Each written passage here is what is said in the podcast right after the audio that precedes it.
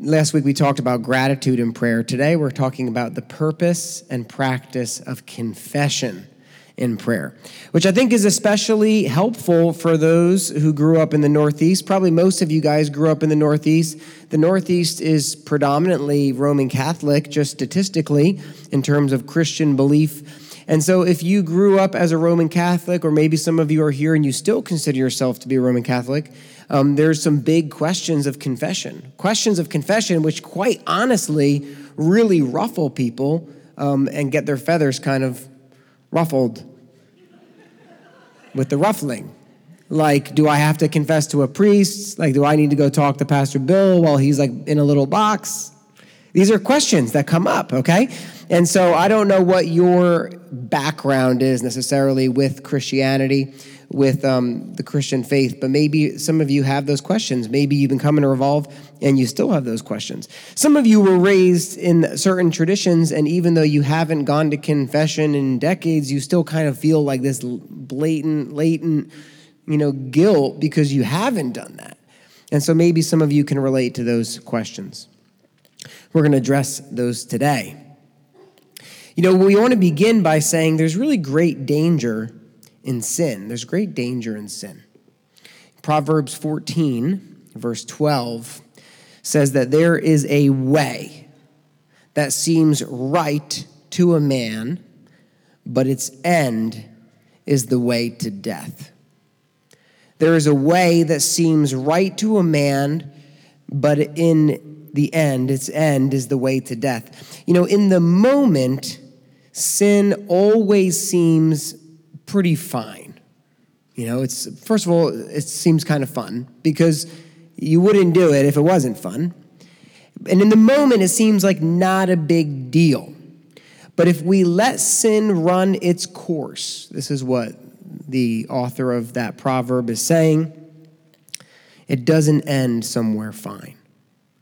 Now, we can prove this by giving some dramatic examples and probably everybody in this room has an example that they could dig out of the attic of their mind of a friend, family member, somebody you went to high school with, whatever it might be.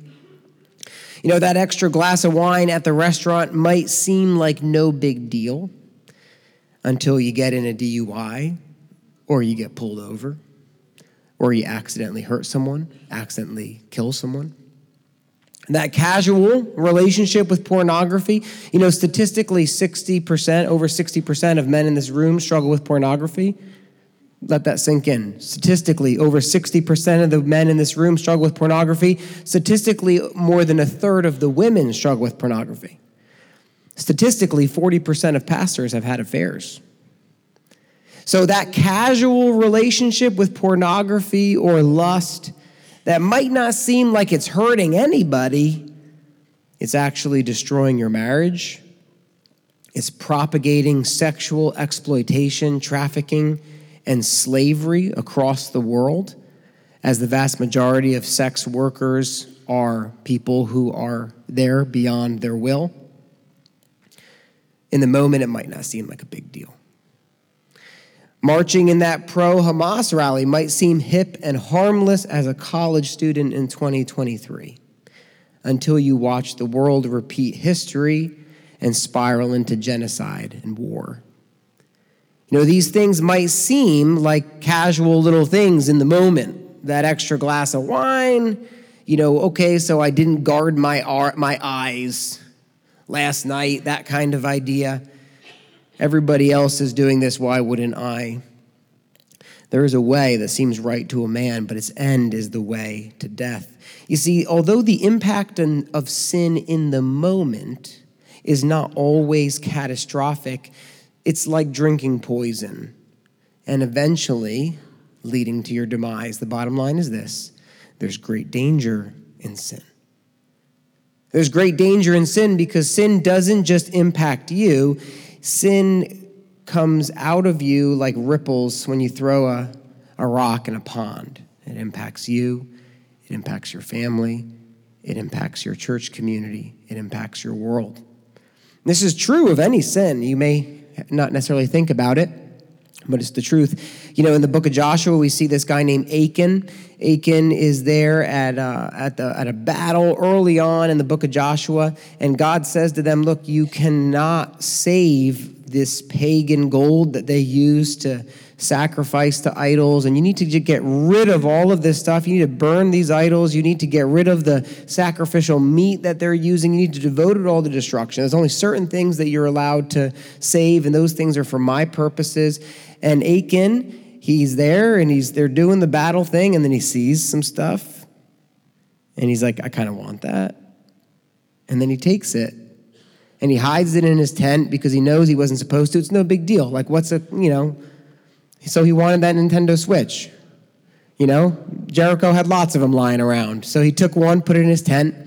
And then guess what happens after they have this great battle at Jericho? The Israelites they decide to go out to Ai or A, depending on how you want to pronounce it, and they go and they get routed. Shockingly, because there's only a couple thousand of them and there's tens of thousands of the Israelites, and the Israelites get completely routed and chased away and they go to the Lord and they say, Lord, what have you done? Why'd you bring us out of Egypt so we get beat by a couple of guys? I mean, their cities, two vowels, Lord. AI.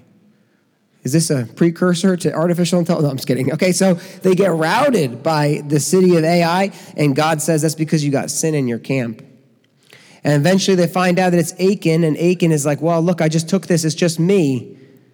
But now Achan is set aside for destruction instead of the stuff he kept. And not only that, but his family is set aside for destruction because of their father's sin. And thousands of people are hurt, wounded, or died in battle because of his sin. Achan's sin had great danger for the community, for his family, for himself. David and Bathsheba, you know, David had an affair with Bathsheba. He saw her bathing on the roof, and he said, That looks nice. I need a bath as well. And so he and Bathsheba took a bath, so to say. And, uh, and what happens? It's not just their sin. She gets pregnant. Now David has to cover up his sin. So now David has to figure this out. So he brings Bathsheba's husband home. He gets his husband drunk. Now he's convinced his friend to sin, getting him drunk. He says, You need to go sleep with your wife so that she can get pregnant and I, that, that way he can cover up his sin. But he refuses because he has more honor than David. And now David really panics because he doesn't know how he's going to cover this up. So he sends him back to the battlefield with a letter in his hand that says to the commander, Joab, put my good buddy on the front lines. And then when it's the thickest part of the battle, I want you to pull back so that he dies. Because the only way I can cover up my sin is if I can kill him. And so now the impact of sin has gone beyond David and David and Bathsheba to Uriah. It's impacted the whole community. Eventually, Bathsheba's son, who is born to David in that affair, would also pass away. There's great danger in sin. Maybe you remember the story from 1 Kings, the story of Rehoboam, who's the son of Solomon. And Rehoboam comes and he decides that he, instead of listening to the great counselors of the day um, who, who led his father, he's going to take his friends' advice because they were telling him what to do on TikTok and he decides he's going to follow their advice. And because of his decision to follow them, sin enters into Israel and doesn't just impact him because nobody likes him as a king, it doesn't just impact his family because now there's tension in the dynasty. It impacts the community because the northern kingdom, 10 of the tribes, split off from Israel and they divide into another king, northern kingdom of Israel and the southern kingdom of Judah, all because Rehoboam was an idiot because there's great danger in sin. Beyond that, there's great danger in unconfessed, hidden sin. Or you could put it this way the secrets that all of us keep. Can we just be honest? The secrets that all of us keep. There's great danger in that. Psalm 66 18 says, If I had cherished iniquity. In other words, if I had loved my sin, if I had cherished iniquity in my heart, the Lord would not have listened to my prayers. Let that sink in. If I had cherished iniquity in my heart, the Lord would not have listened to my prayers. First, you say, well, that's old covenant. First Peter 3 7. Husbands, be considerate as you live with your wives, so that nothing will hinder your prayers. Isaiah 59 2 The Lord's arm is not too weak to save you, nor is his ear too deaf to hear you call. It's your sin that has cut you off from God. And because of your sin, he's turned away and will not listen anymore. Now, there's some nuance here in the Old and New Covenant. But the point is this it doesn't matter which way you cut it, sin has real consequence. And hidden sin, in other words, sin that you don't want to deal with, sin that you say, well, nobody knows about it, and so I can just kind of keep kicking this can down the street because I do this in the dark. I do and nobody's around. The only one who knows about it is my family or my best friend, or not even my, my spouse knows about it. That sin, the sin that you don't want to deal with, comes with severe warning in the Bible. You know, Jesus doesn't actually talk a lot about confession. He doesn't really talk a lot about confession, but what he does talk about is repentance.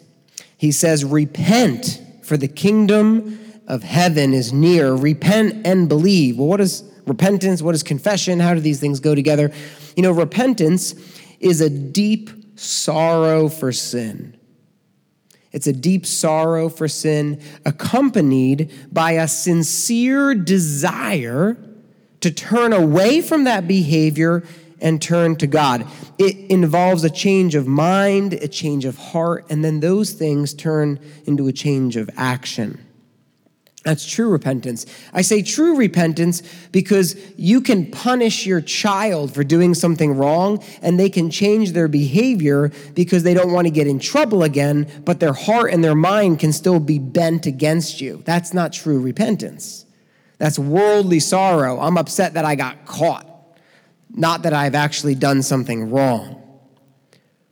Repentance is this idea of turning away. And so it's I'm walking this way and I've changed my mind, I've changed my heart, and now I want to walk this way. I was fighting and now I'm surrendering. That's repentance. Part of repentance is confession. Confession is the verbal acknowledgement in prayer not to your priest. It's the verbal acknowledgement in prayer of your sin before God. It involves openly admitting wrongdoing, expressing remorse, and asking for forgiveness. Confession is specific. Specific. There's three great examples of this kind of confession in the New Testament. The first is the parable of the prodigal son. If you're familiar with that story, there's two sons, and the one son, the younger son, he goes to his dad and he says, I wish you were dead, so can you give me my half of the inheritance now? And I can go out and do what I want to do. And his dad says, Well, I'm not going to die, but here's your half of your money. And he says, Peace out, you're dead to me. And he walks out and he goes out and he spends all of that money and he spends it on women and booze and partying. And, and then he runs out of money. And now famine hits the land. He doesn't know what he's going to do. And so instead, he gets a job at a pig pen and he's looking at their food, their slop, and he's like, man, that looks good. I am so hungry. And he comes to his senses and he says, What am I doing? My father's got servants who eat better than these pigs, and I'm here doing this. I'm just going to go back to my dad. I'm going to tell him what I did was wrong, and I'm going to beg him if I can be one of his servants. And while he's walking back, he's practicing this speech in his head, and it says his father sees him from a long way, and his father comes running to him, and he wraps his arms around him, and he says to his dad, I have sinned against heaven and against earth. I've sinned against you. And his father throws a cloak on him, puts a ring on his finger, slaughters the fattened calf, and he says, My son was dead, now he's alive. Come. What's done is done. The past is in the past. And I want to share that up front because confession is not a threat. Confession is an invitation to experience the life giving way of Christ, the way of eternal life. When we talk about confession today, it's not saying, well, you better confess because you know what? God's going to smack you with a ruler. No, that's not what I'm trying to get at. What I'm trying to get at is we are invited to confess because God wants to say, come home. Come home. My son was dead, now he's alive. I want to walk forward with you in great relationship. That's the invitation before us. The other story is the story of Zacchaeus, the wee little man. A wee little man was he. He climbed up the top of a sycamore tree. Right? And he climbs all the way up to the sycamore tree and he wants to get a peek at Jesus. And he's looking down at Jesus and he sees Jesus and Jesus walks by him and he says, Hey, Zacchaeus, the tax collector, the one who steals from people and then pockets the money. Yeah, you. I'm having dinner at your house tonight. And Zacchaeus scrambles down because he's a wee little man. And he scrambles down and he says to Jesus, He says, Jesus, I'm going to give back everything that I stole and even more. He confesses to God that he stole and that he's going to have restitution. He's going to restore that which was lost even more. And you know what Jesus says to him? Truly, I tell you, salvation has come to this house today. Because God's response to our confession, I want to hammer this home, is he wants to offer forgiveness. Not that he wants to go, I told you you're an idiot. And we have Peter.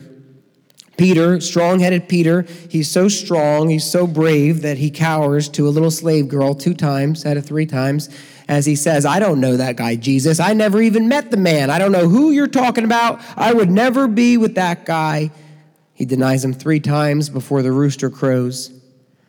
And then after Jesus is resurrected, Jesus meets him on the shore, and three times, once for every time he denies Jesus, he says, Jesus, do you, he says, Peter, do you love me? Peter, do you love me? Peter, do you love me? And every time Peter says, Lord, you know that I do. Because confession isn't always confessing something that's negative, it's also confessing something that's true. Lord, you know that I do. I'm weak, but you know that I love you, Lord. And Jesus restores him. Peter thought that his sin disqualified him. That's why he went back to fishing. He thought, I denied Jesus three times. Jesus isn't going to let me be part of his crew anymore. He's got a new squad. No, Jesus says, Peter, what are you doing? Why are you fishing? I told you, now you're a fisher of men. You're a shepherd now. Feed my sheep. You're not doing this job anymore. And in response to Peter's confession, Jesus restores him fully. He says, Peter, I have plans for you. Guys, what is the purpose of confession? What is the purpose of confession? We're going to spend the rest of our time in Psalm 32. The purpose of confession. Psalm 32, verses 1 and 2 begins with this Blessed is the one whose transgression is forgiven. Transgression is just a synonym for sin. Blessed is the one whose transgression is forgiven, whose sin is covered. Blessed is the man against whom the Lord counts no iniquity, and whose spirit there is no deceit. Let me just make a couple comments here on these verses. Um, first of all, the reason the man who confesses, the reason the man is blessed where there's no deceit in his spirit is because he's not lying to himself. He's not, he doesn't have a false pretense where he says, well, I don't have any sin. Matter of fact, First John says that if anyone claims to not have sin, they're a liar. But here, the psalmist says, Blessed is the man who in whose spirit there is no deceit. That doesn't mean the man who never sins, it's the man whose sin is covered. And the reason his sin is covered is because he's acknowledged it and he's confessed it. And so let us remember always that the gospel is not about the fact that you don't sin or that you can't not sin, cannot sin. You get the point. The gospel is about the fact that we know nothing but sin in and of ourselves, but we come to God with our sin and we change, exchange it for his righteousness. See, our reality, if you are in Christ, if you are in Christ, if you are trusting in Jesus Christ, that his death paid for the penalty for your sins, that his resurrection is the future guarantee of your resurrection, and that he sent his Holy Spirit so that you could actually have that promise and follow him as king today. If you are a believer in Jesus Christ, if you placed your trust in that, your reality is that your transgression is forgiven and that your sin is covered, and you are blessed because the Lord Lord does not count iniquity against you. If God forgives us on the cross, then why do I need to confess today? If God has forgiven me, if He's washed all my sins away, if He's removed my sin as far as the east is from the west, what is the purpose of confession? Because I already did that. It's been forgiven. And I think to really answer that, we need to think about the first line of what's commonly referred to as the Lord's Prayer Our Father, who is in heaven, holy be your name. Think about those, those two concepts that seem to be in paradox together Our Father and holy you have this, this, this paradox of complete intimacy and then holy, which literally means separate. And God is holy, holy, holy. He's completely other, He's completely separate, but He's also called our Father. And this is this reality that confession deals with. See, the first thing I want you to realize is that confession restores a fractured relationship with our Father. Confession restores a fractured relationship with our Father. What do I mean by that? God has gone to remarkable lengths so that you can call him Father. We take that for granted because a lot of you guys memorized that prayer when you were growing up. But do you realize that in John chapter 5, the Jews decide they want to kill Jesus? And do you want to know why they want to kill him in John chapter 5? It says, Jesus called God his Father, and in so doing, put himself on the same level as God. And so, therefore, the Jews searched for a way to kill him.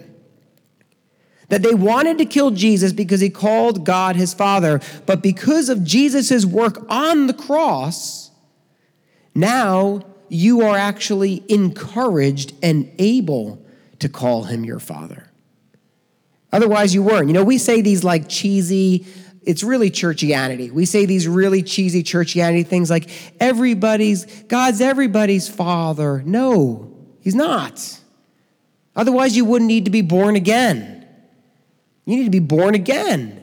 What did Jesus say to the Jews, to the Pharisees of the day? He said, Oh, I'll tell you who your father is. His name rhymes with Bevel. It's devil, by the way. That's who your father is. You need to be born again so that the, your the God in heaven can be your father. Confession restores a fractured relationship with God. You see, sin creates this chasm between God and man. We see that immediately in Genesis chapter 3 when Adam and Eve sin. There's this chasm immediately. There's this break between their relationship with God vertically, their relationship with, their, with themselves because they now have shame and they're hiding, their relationship with their spouse because they all of a sudden want to fight for each other and can, who's going to control and who's going to be lazy and all this kind of stuff. Sin creates separation, but Jesus' sacrifice was all about bridging that separation and providing a way. Jesus said, I am the way, the truth, the life. The only way you come to the Father is through me. He becomes that bridge whereby we can have access relationally to the Father. So then, how can I say that sin or confession restores a fractured relationship? Because sin creates relational cracks and confession repairs them. This is what I mean. When you and your spouse fight, your relationship is strained. It doesn't mean you're divorced, but your relationship is strained. When you fight with your children, your relationship is strained. It doesn't mean you legally disowned them because you're having a fight with your kids that day, but the relationship is under tension. If you continue under that tension, ignoring it and not dealing with it, will you wind up with a healthy relationship with your spouse or your children? No. you'll wind up with an unhealthy relationship with your spouse or your children. It doesn't mean that you're no longer a parent because you're fighting with your kid, but your relationship is not in a healthy place. But if you have a healthy marriage, if you have a healthy parental relationship, you always seek reconciliation. You refuse to go to bed angry. You talk through what happened. You apologize sincerely. You make restitution as needed. And you don't lord forgiveness over your spouse like it's a club. Well, maybe if you improve your act, I won't beat you with this. That's not true reconciliation. Confession, apologizing, Restitution within a marriage is about helping your relationship to be the healthiest that it can be. It's not the means by which you become married. It's the same way in our relationship with God. Salvation is like getting married, okay? Salvation is like getting married. And just because I sin today, and I'm sure that I will, just because I sin today doesn't mean that God's gonna say, oh, here's a certificate of divorce, loser. No. Just because I sin doesn't mean that I'm gonna be left behind by God. No, God is committed to us. He says, I will lose none. Salvation is secure. But confession, the author of Hebrews says, cleanses my conscience so that I can actually walk forward in a healthy relationship with the Father. You know, when I was new to the faith, I used to think that every time I sinned, it was like I lost my salvation and I had to ask God to forgive me again. But it wasn't about maintaining a healthy relationship, it was a real visceral fear that God, if I died, I was done. But as I study the scriptures, I realize that's not what the scriptures teach. Jesus says, I will not lose a single sheep. No one can snatch them out of, out of my hand. He says that nothing can separate us from the love of God, not famine or death or angels or any power. We don't even begin. We need God's power to understand how much He loves us. And so we are eternally secure, but God wants us to come to Him in confession so that we can foster a healthy relationship, the same way that you want your spouse to keep short accounts with you so you can have a healthy marriage. Does that make sense? Thank you. So that's number one. Number two is this confession rightly establishes my humble place before a holy God. See, God is our Father, but He's also holy. He's seated in heaven. That means he's entirely unique. You know, if you said, well, what is the one characteristic of God which is beyond anything we could possibly understand? It's holy, holy, holy. Scriptures never say God is love, love, love, or wrath, wrath, wrath, or powerful, powerful, powerful. But they do say that God is holy, holy, holy. He's unique. He's the only uncreated thing, being in reality the creator of all things who lives in unapproachable light. He exists in this paradoxical tension of being an intimate father and an unapproachable creator. Yet, because of the cross, we are encouraged and commanded to boldly approach the throne of grace and ask for a glass of water as a little toddler. That's what the cross has purchased for us. Let us now draw near. Confession is an act of humility. Confession reminds me I am not all that in a bag of chips, although I might eat all that in a bag of chips during Thanksgiving. Confession reminds us that God is holy. And unless God gives me his righteousness, I am not. Confession reminds us that I stand by grace and grace alone because of faith. Faith alone because of what Jesus did. The point is this confession keeps your pride in check. And so confession humbles you. The third thing is this confession reminds us of the gospel truth of forgiveness. Like I said, we don't stand before God because we're good. We don't stand before God because we didn't sin a lot yesterday we only stand before God because we've been forgiven. And as it says in 1 John 1 9, if we confess with our mouth that Jesus, or if we confess our sins, he is faithful and just to forgive us our sins and to cleanse us from all unrighteousness. So confession humbles us and it reminds us that because of what Christ did, there's no penance we have to offer, there's no time of humbling that we need to do, no period of mourning that we have to endure, that God will forgive you after two days days of groveling. No, it is instantaneous, like that father in the parable of the prodigal son who comes sprinting out to embrace his son. He's eager to do it. And so the purpose in confession is relational restoration, it's proper humbling, and it's keeping the gospel front and center. But what about the process of confession? How do we confess? Let's go back to Psalm 32. Verse 3. He says, For when I kept silent, my bones wasted away through my groaning all day long. For day and night your hand was heavy upon me. My strength was dried up as by the heat of summer. And then it says, Selah, meaning pause and think about what we just said. For those of you who have ever felt true conviction, we call this conviction or contrition, different from attrition, conviction um, of the Holy Spirit, you realize you have sinned. You realize you have sinned, and, and, and it could be a minor sin like the slip of a tongue. It could be a major sin like David killing Uriah. But the Holy Spirit takes the word of God and he puts it against your heart like a measuring rod, and he shows you how you do not measure up. You don't measure up in your morality, in your patience, in your the use of your tongue in your heart. You don't measure up. And as he points out those specific things, there is a deep sense of sorrow and a deep sense of remorse. And it brings us to a place where it says in, in, in the book of Acts, chapter 2, it says they were cut to the heart. If you, I can only explain that to you if, if you've experienced it.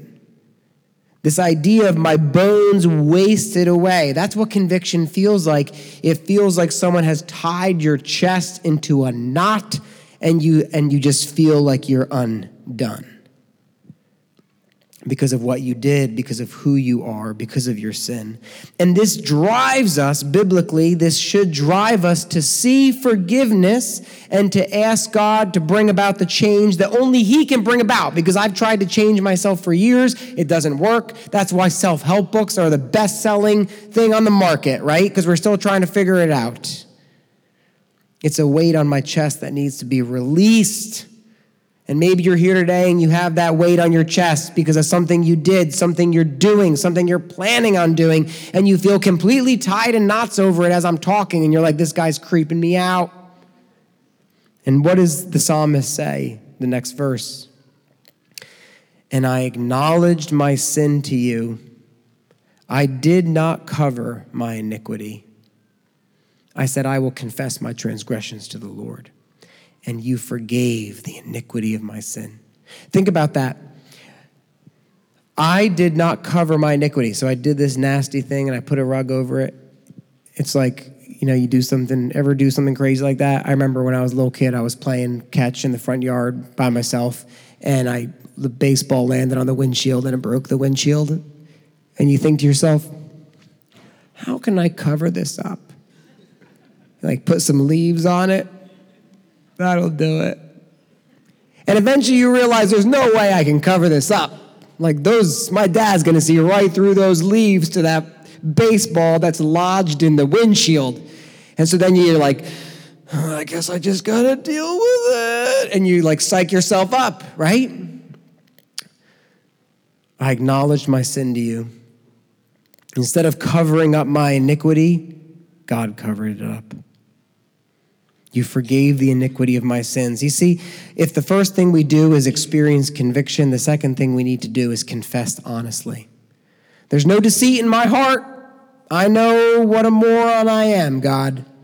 And I could give you the list alphabetically, numerically, chronologically, in order of importance and value. I know what I am. We openly admit and confess our sin before God. We acknowledge that, look, if you don't forgive me, I got nothing. See, what flows out of conviction and contrition is confession, telling the Lord that we're sorry. Lord, I did this, and you're right to point it out. And all I can ask is that you forgive me, because that's all I got. And 1 John 1 9 again gives us that promise. If we confess our sins, he is faithful to his word and he's just to what he did on the cross because it's already been paid for to forgive us our sins and to cleanse us so that we can be clean and not walk around stained. This is our confidence in Christ. Look at Psalm 32, 6 to 7. He says, Therefore, let everyone who is godly offer prayer of confession, that's the context of the psalm, to you at a time when you may be found. Surely in the rush of great waters they shall not reach him. You are a hiding place for me. You preserve me from trouble. You surround me with shouts of deliverance. We respond to conviction. We confess with our mouth what's wrong. And the third thing is this we do it quickly. Now is the time to confess. I don't know what your kids are like, but um, when we sometimes when you reprimand your children, it goes like this: you did something wrong, and they look at you like this, and then you know what you do? You just say the same thing a little louder. Maybe they didn't hear you the first time. You know what I'm saying? You did something wrong, and then they go like this and they really start digging in. And this is when, as an adult, you're like, oh, you ain't seen nothing. You want to go? Okay. And so everything escalates, right? And if in that moment your child had responded with repentance or you had responded in grace, it wouldn't have escalated. You see, we confess quickly. I don't think I think that we try to hide our sin. We try to hide our sin from God as if He doesn't see us. And this is what it says in Psalm 139. It says, Even in the darkness, He sees you, like He saw you when He was knitting you together in your mother's womb. He knows everything you're going to say before you say it. Like God knows you, and you can't hide from Him. And that's why the psalm ends by saying, If there's any grievous way in me, would you bring it to my attention, please? God knows who we are, and so we confess quickly. This implies urgency. And I'll tell you why it's urgent. It's urgent for two reasons. One, it's urgent for those of you who don't know Christ because you have no idea how many days you have in your life. You could die today. And so we say, well, I'll deal with that when, um, when later. I got a lot of questions, but I don't have time to ask those questions today. You deal with it today. And then for those of us who are followers of Christ, I'll tell you why we don't have time to entertain our sin. Because what we're doing is we're missing all of the things that God wants to do in us and through us as we embrace our sin instead. And so, as I'm too busy screaming at my child, I'm missing an opportunity to actually live out the good news in another capacity. As I'm too busy squandering my money with this, I'm not using my resources to further the gospel here. And so, as I embrace my sin, I'm choking out other opportunities that God has for me. And that's why the psalmist says, confess quickly. Confess quickly. Let everyone who is godly offer a prayer of confession at the right time. And the time is now. Psalm 32, 8 continues I will instruct you and teach you in the way you should go. I will counsel you with my eye upon you. Be not like a horse or a mule without understanding, that's stubborn, which must be curbed with bit and bridle, or it will not stay near you. Many are the sorrows of the wicked, in other words, those who refuse to repent, but steadfast love surrounds the one who trusts in the Lord. Having been convicted of sin and confessing it to the Lord, experiencing the Lord's grace, he now turns to his community and he says, I'm going to tell you guys something too. I've experienced what it means to be a sinner who's freed by God's forgiveness. And in light of what I've experienced, I'm going to encourage you don't be like a stubborn mule. Come to God today with your confession. Don't wait until you have all the answers, all the questions figured out, all the this, all the that. Come now. The psalmist switches from this personal prayer to this exhortation of the fellow worshiper, much like I'm doing today. Don't be stubborn. You will reap what you sow. It's better to reap the forgiveness of Christ as you sow confession and repentance than to reap the whirlwind of his wrath. Look, all of us know what it's like to struggle. All of, us know, all of us know what it's like to sin. Nobody here, unless you're ignorant, is going to claim that I don't sin, that you don't sin. We know what it's like. Being a Christian doesn't mean that you don't sin. Being a Christian means you're aware that you sin and that you know how much you need God's forgiveness, which means actually I probably have a bigger appetite for sin than most of you guys who think you don't sin. I'm even more aware of my sin. That's what it means to be a follower of Christ. And what that means is I know I need help. I need help from the Lord to confess. I need help from my friends and my family because I need someone to keep me accountable because I'm weak. And we need to do this as a community because we cannot afford to have sin destroy us from the inside out. We confess our sins to one another that we might be healed. That's what it says in James. And we don't do that so people can go, oh man, did you hear what Bill did? No, we do that so that we can be healed. Because the truth of the matter is, we all wrestle with the same old dirty laundry. And the conclusion is Psalm 32 11 Be glad in the Lord and rejoice. O righteous, shout for joy, all you upright in heart. The final thing that we do is we walk forward in grace. You see, having been convicted of sin and having confessed our sin quickly, God is faithful to forgive us. And now we walk forward immediately from the moment we confess with no condemnation and no shame. And the condemnation and shame you continue to feel is not from the Lord, it's the condemnation and shame that the accuser of the brethren points at you with his bony finger. It's the condemnation and shame that you put on yourself, but it is not from Jesus. But if you are caught in a cycle of struggling, and every morning you wake up and you say, I'm not going to do that tonight. I'm not going to do that today. And then every night you go to bed and you say, I've failed again.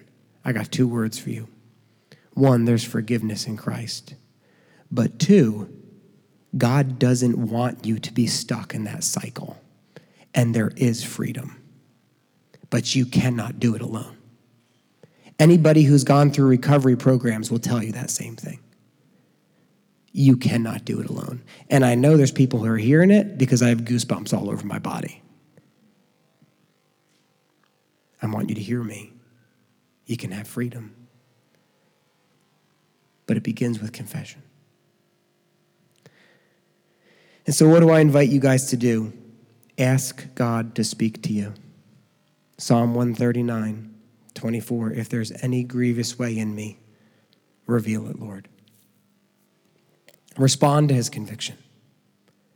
If we confess our sins, he's faithful and just to forgive us our sins and purify us from all unrighteousness, from all wickedness. And then the third thing is this walk forward without condemnation in freedom, because that is the purpose of confession.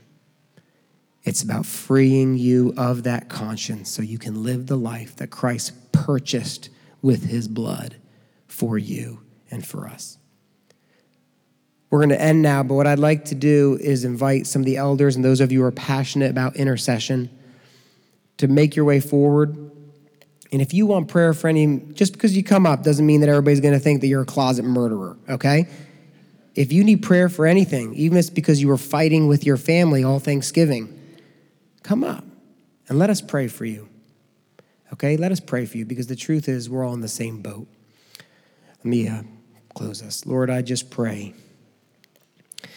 that you would investigate our hearts. Lord, we are figuring this thing out, and none of us have it figured out, but Jesus has it figured out. And so we throw ourselves to you. God, for those who are trapped in a cycle of sin, I ask that you would bring them to a point of knowing who they can safely confess to. Someone who isn't just going to be their drinking buddy who says, I know it's hard, but someone who's going to say, let's conquer this together in Christ.